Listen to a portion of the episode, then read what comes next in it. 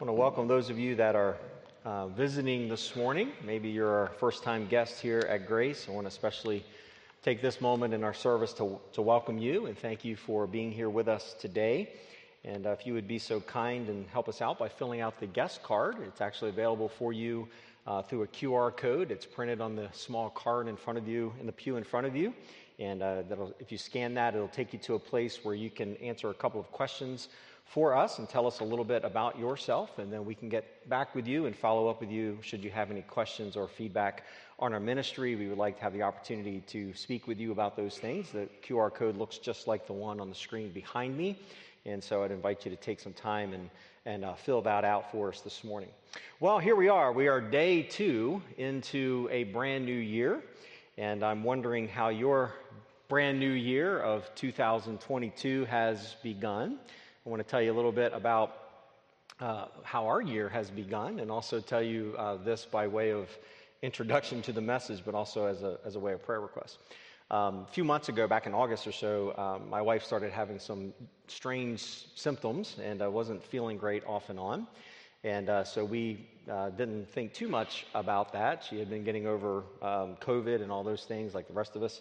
And uh, for off and on for a period of time, she was kind of out of commission a day or so here. And uh, we went away uh, after last Sunday's uh, time together. On Monday, we left. We went to Delaware to see some family. And uh, while we were there on Tuesday morning, we were scheduled to go up to see her brother who lives up near the Pennsylvania border. And uh, we got we were getting ready, and Michelle said, "I don't feel so good. I don't feel very good." And so, uh, long story, very long story short, I'll give you the very brief story this morning.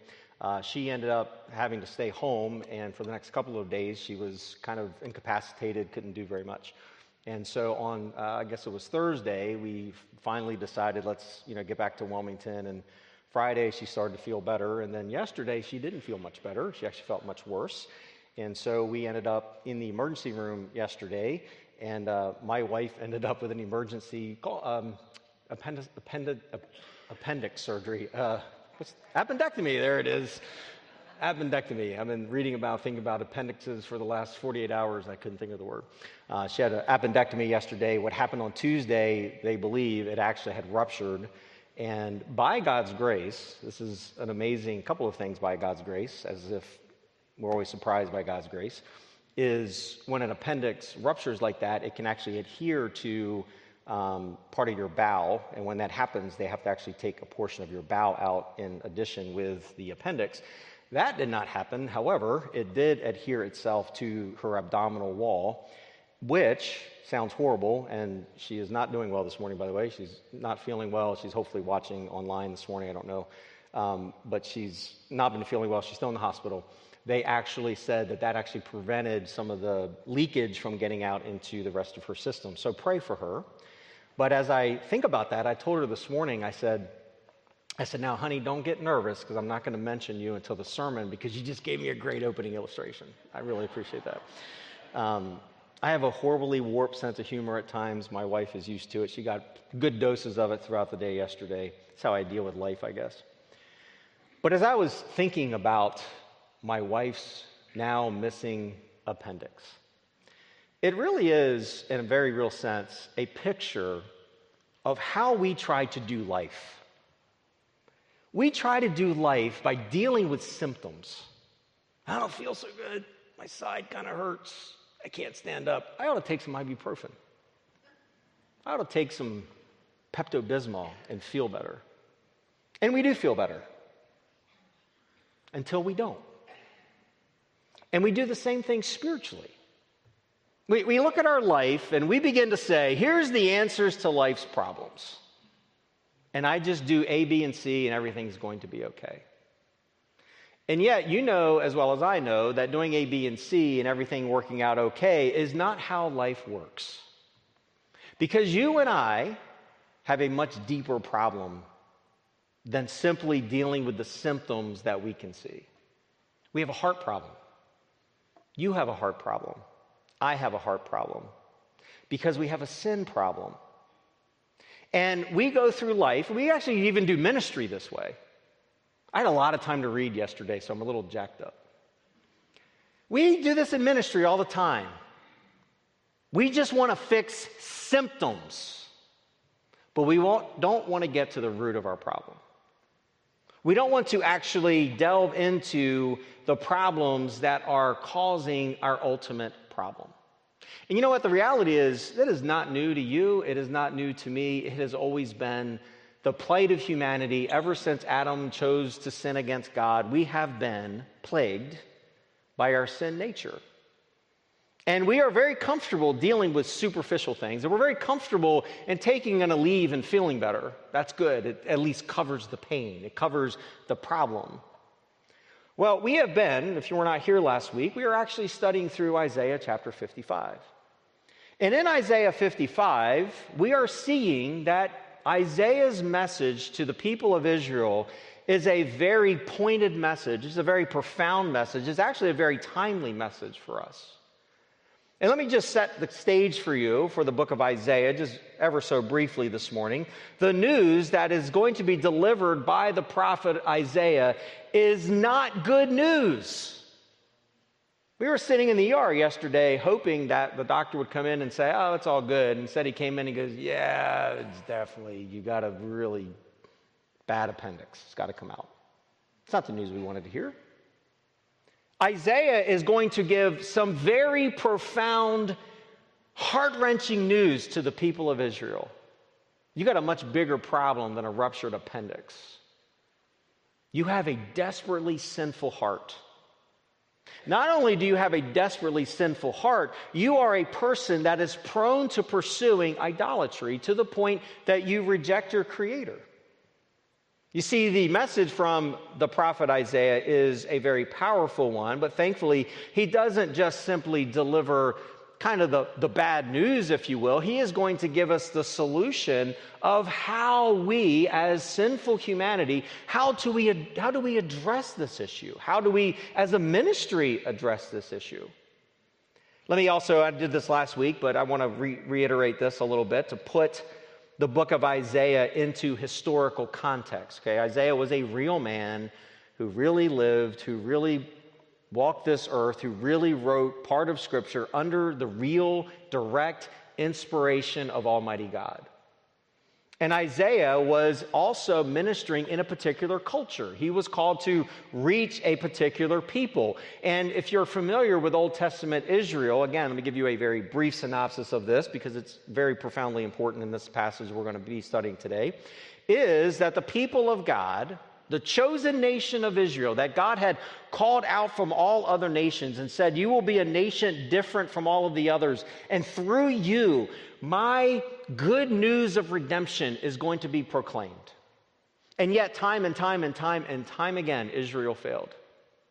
And God says that even though you have failed me, through you is going to come the Messiah, Christ. He's going to be born through the nation of Israel.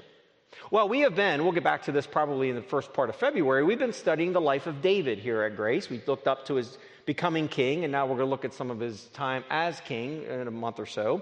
But you think about David, he unified the kingdom, it was the pinnacle of existence of the nation of Israel. After David came his son Solomon. It was also a unified kingdom. However, cracks began to appear in the foundation.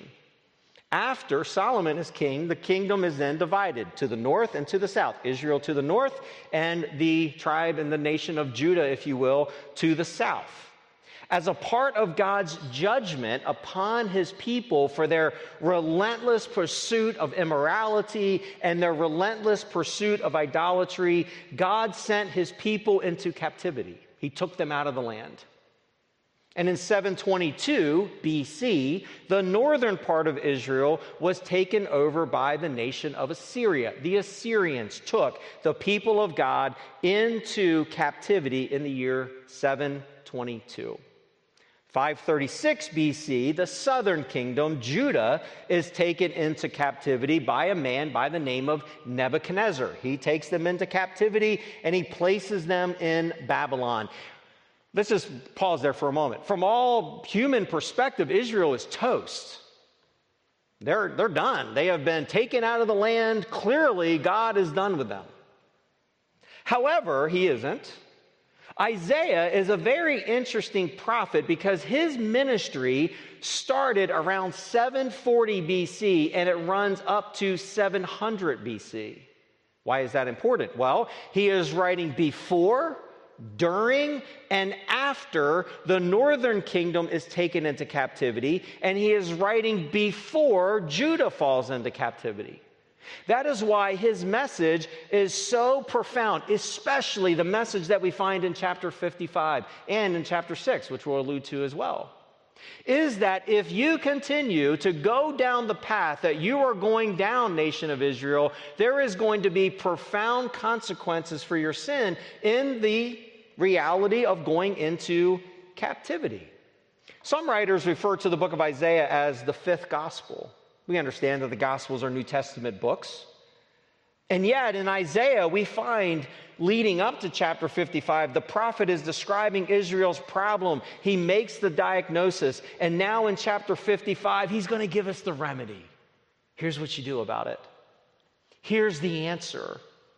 The answer isn't to cover your, system, your symptoms, the answer isn't to simply correct a few outside behaviors.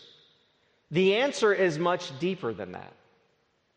Grace Baptist Church, over the next few weeks, we are going to be studying our purpose statement. Grace Baptist Church exists. Why? To entertain and amuse humanity. Nope. If you're here for entertainment and amusement this morning, you're profoundly disappointed. I won't bore you on purpose. But we're not here to amuse you, we're not here to entertain you. We're not here to impress you. Grace Baptist Church exists to make and mature disciples for the glory of God. That's why we're here. How do we then, last week, we started studying how do we make disciples? We're going to start there. How do we do this? What's the magic sauce? What's the magical argument to argue somebody into heaven? Pastor, give it to us. Well, over the next few weeks, I'm going, next today especially, I will profoundly disappoint you. Because the magic sauce is not as simple as you might believe. And the magic sauce actually doesn't exist, despite the plethora of books that are written today. Just do A, just do B, C, just do B, B and C, and voila, you're going to have a ministry of 5,000. And your life is going to be great. Really? Is that the answer? I want you to notice in Isaiah 55, we won't read the first five verses again. If you want that message, it's out there on the internet somewhere. You can listen to it. But I want you to look at verse 1, first of all, and notice where Isaiah begins this 55th chapter. He says, Come. Again, he has outlined for them the problem. You're in trouble. You're in big trouble. If someone that you know or in this room is an unbeliever, in other words, that's a fancy word, I guess, to simply mean you've never put your faith in Christ, yes, this message is for you this morning. But, believer, this is equally for you. Because he says, Come, Every, who? Everyone. Everyone who thirsts, come to the waters. And he who has no money, Come, buy, and eat. Today, after we are finished and you go to your favorite restaurant, just say to them at the table, go to the fanciest restaurant in town and say, I don't have any money, but I want to eat. And sit down and see what happens. There's some police officers in the room this morning. You might get to know one of them personally should you do something like that. He who has no money, come, buy and eat. Enjoy the banquet of the Lord. It is set before you, and it won't cost you a penny. By the way, this picture of living waters, again, I talked about this in the message last week, but Jesus used this imagery that he is the living water. Come, buy. Buy what? Buy wine, buy milk without money and without price. Israel, wake up. Church, wake up. Verse 2 Why do you spend your money for that which is not bread, and your labor in which does not satisfy? Listen diligently to me and eat what is good, and delight yourselves in rich food. He's not talking about your favorite buffet, he's talking about God Himself. Incline your ear, come to me, hear that your soul may live for all of eternity. So, what's the magic bullet?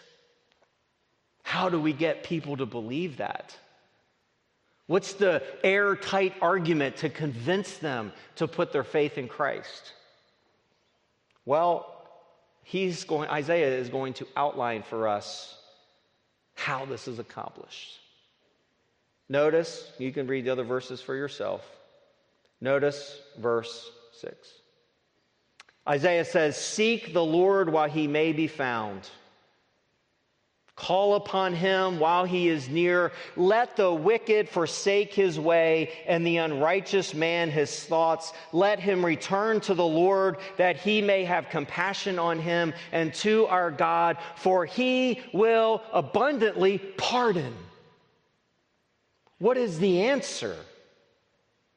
The answer is forgiveness of sin. The answer is repentance. The answer is Holy Spirit empowered call to redemption that someone recognizes their sinfulness and someone realizes that their sin is a violation against God, and there is this seeking of the Lord when he can be found, a call on him when he's near to forsake their sin and to uh, bring their sin before God because he will have compassion on them and he will pardon them. And there is nothing in you inherently that can convince anyone to do that. That only comes to the power and the working of the Holy Spirit of God, which we'll talk more about in a moment. You see, the fundamental problem with all of us is not our unmet needs, it is our violation of God's law. I was reading yesterday. I told you I had lots of time to read yesterday. I've, been, I've read multiple books over vacation. And I read one of the books I was reading. This pastor was talking about the process, I'm way ahead of myself, but I'll say this here while I think of it. He was talking about the process in seminary he was taught on how to preach. He said, preaching in his seminary training, let me be clear up front, I radically disagree with what I'm getting ready to, and so does he, by the way, radically disagree with what I'm getting ready to tell you. He said, I was taught, not me, the, the writer, he was taught that you think about your church and you come up with an unmet need that your church has. He said, then you write five or six bullet points down of what you think ought to be done about that problem. And then you go find, this is his words, you go find verses of scripture to prove it. Let me ask you this who's the authority in that methodology of preaching? The preacher, right? This is what I think we ought to talk about. By the way, this writer goes on to say the only true, genuine way to preach God's word is expositionally. This is what God said. This is what it means. This is what we do. And so, when we think about the fundamental problem, if it is simply our unmet needs, we're in trouble. If my wife's biggest problem was she had a low grade fever and a little pain in her side, if that was her biggest problem, then ibuprofen would work. But when there is an undercurrent, an underlying issue that must be resolved, the answer isn't three easy steps to feeling better. The answer is a changed, redemptive, repentant heart. And if we gloss that over ever as a church, we are, we are in trouble. Because we won't give anybody the answers. This isn't a condemnatory statement to other churches. I'm simply telling you what I see and what I read. One pastor said this, by the way. He said, Oh, I go weeks before I mention the Bible in my sermons. He said, Because I got to win a crowd first. I do a cool series and I, and I package it really cool. And then for four, five, six weeks, I'd get the people coming back. And then maybe six, seven weeks into my sermon, my, my sermon series, I, put, I hit him with the Word of God. Shame on him. Shame on him. Because it is about what did God say? And we can talk about symptoms and how to make you feel better, and we would all, we might as well go to Starbucks today. Because, by the way, his church, I happen to know it, it looks like a coffee shop. And he's cool. He's cooler than me. He's a better speaker than me. Absolutely. But what is he telling people? You see, Isaiah says that our primary problem is not a disconnect in our, in our lives for our unrealized dreams and our unmet needs. It is the chasm between us and our Creator that has been created by our own personal sinfulness. And so, while the culture may hate what I'm getting ready to say, they may deny it, I may be labeled who knows what, don't really care. But God's word directs sinners to comprehend their sin so they can confront it, confess it, and receive Christ as their only Savior. That's the truth of the scripture. Now, understanding Isaiah is writing hundreds of years before Jesus comes. And he's one of the Old Testament prophets that is one who spells out what this Messiah will look like and when he comes and what his life and ministry will be, and that he will lay down his life for sinners like you and sinners like me. And notice here, Isaiah, there's a sense, very real sense of urgency in this. He says, Let the wicked forsake his way. When? Call upon him now while he is near in a timely manner. Now, you may be here today and maybe you've never really understood Christianity, you have questions about Christianity, you're not sure what salvation means, and I would love to talk to you in more detail, or someone can after the service. That's great. But this applies to believers too. Don't delay to get your life in order. Stop living for the worldly appraisal of men. Stop living for your selfish, unmet needs or your unrealized dreams. Repent of your sin. When? Now, while the Lord is near. Now, notice, don't miss Isaiah's profound message. When we return to the Lord, He will have compassion on you and He will abundantly pardon you. There is forgiveness of sin. See, if I just got up here and talked about sin and ranted and raved about that, and uh, that's, oh, that's, well, hey, yay. It's all true, but the good news is there is an eternal pardon available to all who believe. Everyone who thirsts, everyone who has this spiritual desire, everyone who calls on the name of Christ, regardless of background, regardless of socioeconomics, any those things don't matter. Everyone who hungers for God, he, no matter what you've done, by the way, he will abundantly pardon you. I want you to keep your finger there, and I want you to go back to Isaiah 6 for a minute. Because I feel like sometimes Isaiah 6 is one of those chapters that we know the beginning. We hear it in a whole lot of missions conferences. You probably have heard this preached many different times, and you probably are very familiar with this text. And maybe you're not, and that's okay too. But in the first seven verses of this chapter, I'm not going to read them for sake of, of time. In the first opening verses, six, six verses or so of this, eh, seven verses of this chapter, Isaiah receives his call to prophetic ministry. And it's beautiful, right? He says, Who am I to go speak for the Lord? I'm just a man of unclean lips. And, the, and God says, I will purify you and I will be the empowerment behind your message. That's great, man. That calls people to ministry. It's curious to me that we stop at verse number seven. Because in verses 8 through 13, we get a detailed description of what Isaiah's ministry actually is going to be. Notice what God tells him. Verse 8, Isaiah 6. And I heard the voice of the Lord saying, Whom shall I send? And whom will go for us? The us there doesn't inherently prove the Trinity, but it certainly is a strong indicator of the idea of the Trinity. Then I said, Isaiah speaking, Here am I, send me. Oh, can't you just see the missions conference now? Here am I, Lord, send me. I'll go. Notice what God says next. And he said, Go and say this to the people Isaiah, when you go, here's what you're going to do. Keep on hearing, but do not understand. Keep on seeing, but do not perceive. Make the heart of this people dull and their ears heavy and blind their eyes, lest they see with their eyes and hear with their ears and understand with their hearts and turn and be healed. Okay, let me summarize it. Isaiah, here's what I want you to do.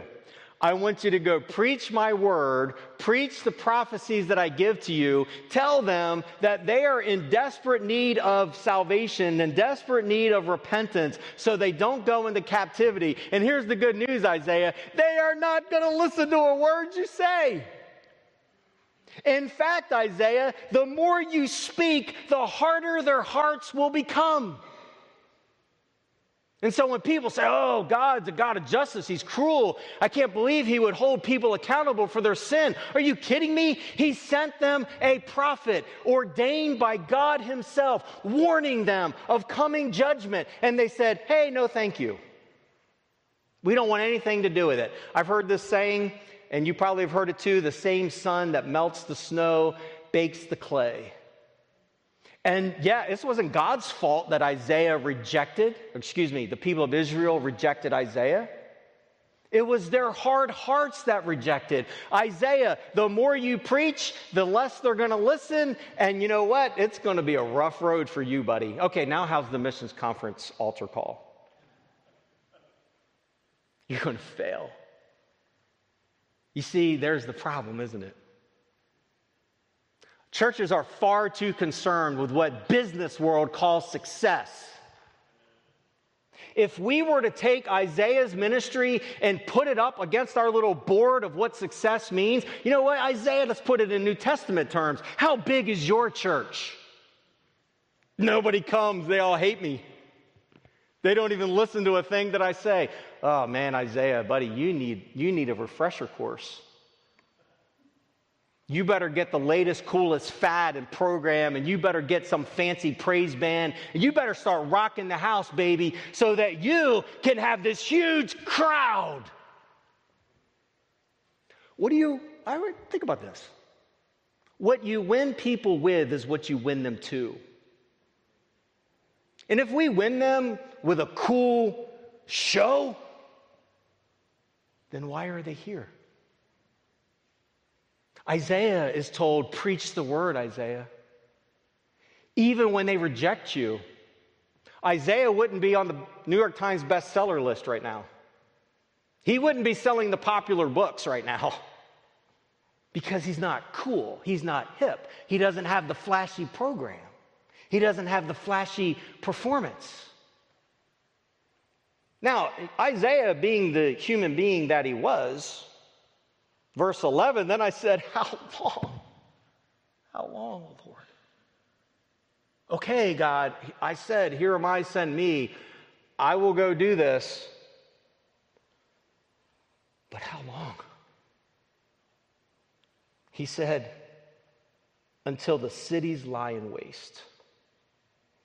Without inhabitant and houses without people, and the land is desolate waste and the Lord removes his people far away, and the forsaken places are many in the midst of the land. You are going to preach this message until they are so hardened in their sin that I take them into captivity. I'm going to remove them from the land, and their cities are going to be destroyed. The land is going to be decimated. But Isaiah, you're going to preach. Now, that would be a very discouraging moment, I think until we kind of read verse 13. And the tenth remain in it, it will remain burned again, like the terebinth of an oak, whose stump remains when it is felled. The holy seed is its stump. I will preserve a remnant. I'm not done with Israel. In fact, what's interesting, the people that stayed in the land during the exiles, they thought they were the righteous ones. When in reality, God took the righteous ones and put them into exile. Men like, you probably heard the name Daniel before. He took men like Daniel and his friends and he put them into captivity and he preserved them. And then he brought them back to the land. And Isaiah is on the front end of this. You're going to preach Isaiah until the cities are destroyed, until the land is desolate, and you are going to preach. They will harden their hearts, but I will preserve my people. You see, a performance may wow you, it may make you cry, but it cannot change your life. An attraction may get people in the door, but it can't change a person's heart. Grace Baptist Church will, as long as the Lord allows me to stand in this pulpit, will be a word based ministry because it is the Word of God that changes hearts and changes lives. And it's going to harden some, and some won't like it, and they're going to leave. We're in good company.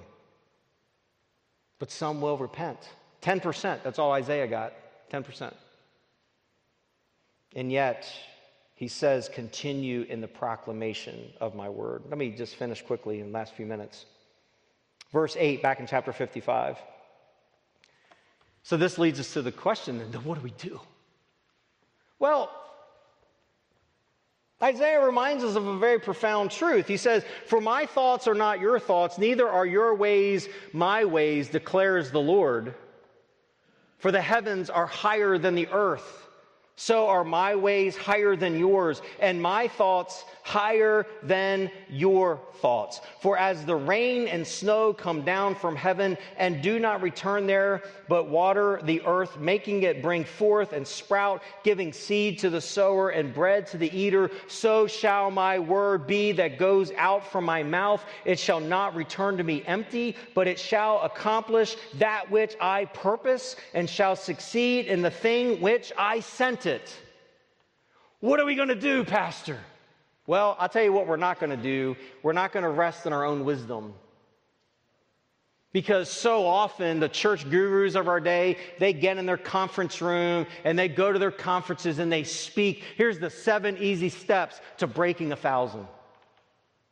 Here's the seven easy steps to have your ministry become a premier place with a huge platform. All you have to do with these seven things package it right, sell it right, and boom, you're in the big time. Sure. I guess. Except I think that is profoundly resting on the wisdom of men.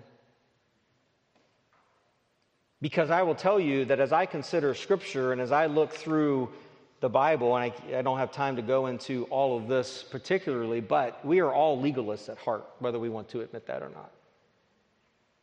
And this legalism falls into one of two camps. There is the laws of don't. That's the legalism I grew up under. My spirituality is based on what I don't do. I don't listen to certain music. I don't go to certain places. I don't wear certain clothes. I don't do certain things. I don't, I don't, I don't, I don't. And thereby, I am spiritual. That form of legalism has been replaced by a fancier version of legalism. It's the legalism of I do. Instead of spirituality based on what I don't do, magically in our current Christian culture, spirituality is now based on what I do do. Think about the Pharisees. I pray three times a day, I fast. Interject your own language. I go to church when the doors are open. I give money faithfully to this church. I do I do, I do. And now, instead of judging everybody on what they do that you don't do, we judge them on what they don't do that we do. Either way, guess what? Same problem. It's still legalism.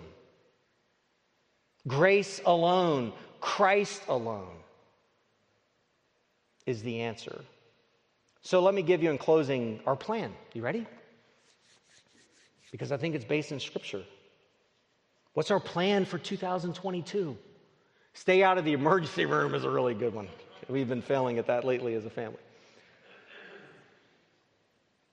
We as a church are called to make disciples. That's where we're lost in the weeds a little bit, but that's what we're talking about. Making disciples is being evangelistic. That's true. But, my dear friend, as I've said before, and Pastor Wes has said as well, our worship services are not for and geared toward unbelievers. I think that's unbiblical. We are called to growth in Christ, not church growth for the purpose of worldly success. Our strategic plans, clever presentations, and flashy programs will win us a crowd and achieve us what worldly success says we ought to be after. But let me remind you that God's thoughts are not our thoughts. Think about this for a moment. Think about God's plan in the Old Testament to reach the nations. He chose Israel, this pitiful little country, surrounded by her enemies. Other than little blips on the radar, they were nothing of importance, nothing of significance. And yet, God's plan was to use this nation for redemptive purposes. And God's plan for the New Testament age is the New Testament church a place comprised of saved sinners. And so, what do we do? Well, let me give you four practices that we are going to commit to because I think they are biblical. The first one may shock you. We're going to preach God's word. We're not going to sprinkle Bible verses in to make it sound good. We're not going to do, as that pastor that I mentioned, we are not going to take our wisdom and mix it in with a little bit of Bible so it sounds like Christianese and it sounds like the corporate world or it sounds like a TED talk. Preachers are called, like the apostles, to preach the word. I read this illustration, I love it. The pulpit, it, think about it. I, I get an hour or so, 45 minutes or so of your time every week. That's it, generally, unless you come to one of my weekly classes. Other people are impacting you far more than I am probably. And yet, this is the steering wheel of our ministry, this wooden thing right here. And as long as I have the privilege of standing here, I will preach the scripture. Not about your felt needs, in fact, 1 Corinthians 15, Paul says, For I delivered to you as of first importance what I also received that Christ died for our sins in accordance with the scriptures, that he was buried, that he raised on the third day in accordance with the scriptures. Timothy, I tell you, I charge you in the presence of God and Christ in 2 Timothy, who is judge of the living and the dead, that you are to preach the word, Timothy. We're going to preach the scripture. We're going to do it to the best of our ability, but we're going to preach the word. Number two, you know what else we're going to do? Here's our plan. You ready? We're going to sing biblical truth.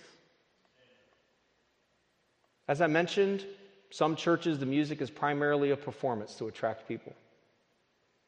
As one writer commented, the volume sometimes can be so loud the congregation can't even hear one another singing. Now, I know that some of you would say you would prefer others to not hear you sing. And yet, I would suggest to you that based on passages like Colossians 3:16 there where Paul says that we are to teach and admonish one another in all wisdom, singing psalms and hymns and spiritual songs, it is part of our command as a believer to come together as the body of Christ and sing sing pop songs that sound like love songs to Jesus? Or sing doctrinally sound songs that make us dwell and think on the truth of Scripture? I'm voting for the second. That we will sing God's truth. Number three, we're going to observe the ordinances. We're going to baptize those who believe, and we are going to practice the Lord's Supper. How does that win anybody to Christ? Well, it's a beautiful picture of what redemption is, is it not? The very act of observing the Lord's Supper is a picture of God's grace. And let me remind you of the imagery that Isaiah gives us that my word, the Bible says, will not return empty, but your plans and your fancy programs will.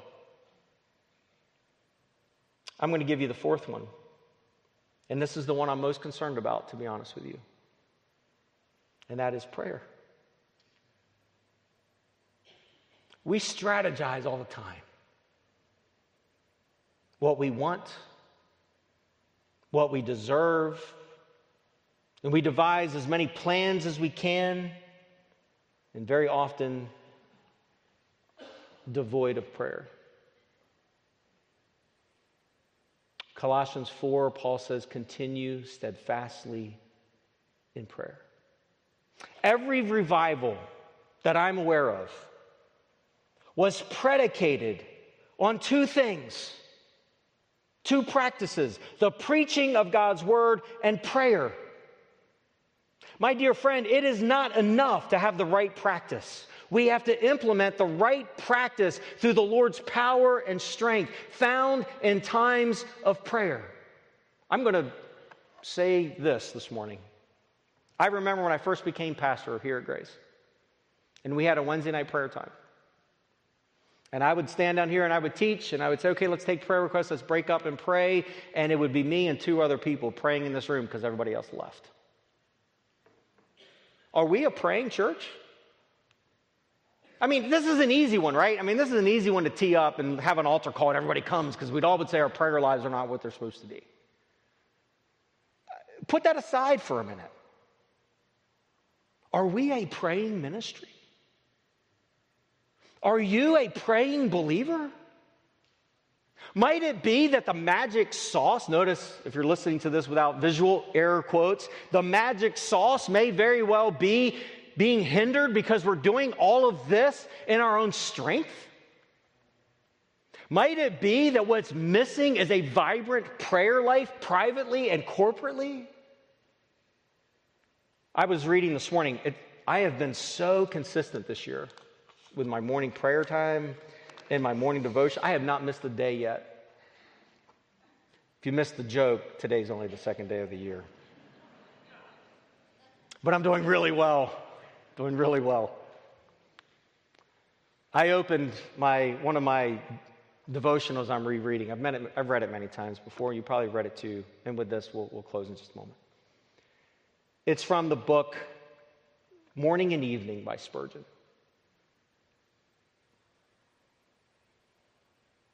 And I, I opened it this morning just praying for my wife, praying for us, praying for our ministry. And I was about ready to come in here. I wasn't even, you know, I was kind of sermonizing was sort of done. And I won't read the whole thing, but this is the words I, I read this morning. This is Spurgeon, January 2nd, in his book, Morning and Evening. He said, It is interesting to remark how large a portion of sacred writing is occupied with the subject of prayer, either in furnishing examples, enforcing precepts, or pronouncing promises. He says this We scarcely open the Bible before we read, Then began men to call upon the name of the Lord. He goes on and he said, We may be certain that whatever God has made prominent in His Word, He intended to be conspicuous, not inconspicuous, conspicuous in our lives. If he has said this much about prayer, it is because he knows. We have much need of it. So deep are our necessities that until we are in heaven, we must not cease to pray. Spurgeon goes on, and I love this. I'm skipping a few lines. He says, Prayer is the lisping of the believing infant. I love that the shout of the fighting believer, the requiem of a dying saint falling asleep in Jesus. He said, Pray this year. Thou mayest, listen to this. Okay, if you, if you fell asleep, listen to what he says. Because we pray, I prayed this morning, Lord, I really would like my wife to feel better. That's great. Good prayer. Wonderful. But there's more profound prayers. This is what Spurgeon said Pray that this year you might be holy, humble, zealous. Oh, I need the last one. patient, having closer communion with Christ. And, and I love this, it goes along with Isaiah. And enter often into the banqueting house of his love. Isaiah 55 1. Come, you who are thirsty, come and eat, come and drink. The motto for this year, he said, must be continue in prayer. I see nothing in Scripture that demands a church to have a dog and pony show every Sunday. I do see commands for the church to faithfully proclaim God's word, to sing, to observe the ordinances, and to pray. And here's the beauty. In Isaiah 55, notice the result. Verse 12 For then, if you repent, you will go out in joy and be led in peace. Isn't that what our hearts long for? The answer to your problems this morning, not to be overly simplistic, is not to have your unmet needs met and your unrealized dreams fulfilled. It is to repent of your sin. As an unbeliever or as a believer, come to the banquet table of the Lord. Feast on his mercy, his goodness, and forgiveness. And no matter what comes your way or my way, you can experience, you will go out in joy and in peace. Let's pray. Father, I thank you this morning uh, for the opportunity to share this text. Much more I could want to say, desire to say, but Lord, I pray that you would take these, these words, as imperfect as they were, and use them to remind us of what is important. I fear that very often as a church, not just this one here, but churches in our country get so far afield. We worry what that pastor's doing or that church is doing. And we rest in our own wisdom. And yet, we're scarcely before your throne. God, may you forgive us for our lack of prayer, for our lack of diligently sharing the gospel, for our lack of faithfulness. Because if we are faithful, you will provide the fruit. It's not generated in us, it's generated through your spirit. And so, God, I pray that in these closing moments, you would stir hearts. Your word will not return void and empty.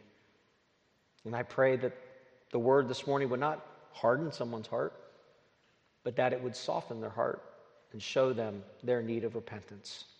As we find in this beautiful reminder that Isaiah said, You, God, will abundantly pardon no matter what we have done, how egregious our sin may be, your grace is more. And I thank you, Lord, for the hope that we have in Christ. We pray this in Jesus' name. Amen. We're going to close on a song, and as we sing today, as always, I invite you to respond as the Lord leads. Amen. Uh, my heart has been stirred this morning. I hope yours has as well. And I want us to close uh, with that same theme that Pastor opened with from Isaiah 55 Come, you who are thirsty, you who are heavy laden, come lay your heavy load at the Master's feet. Let's stand once again as we sing. Let's sing it together.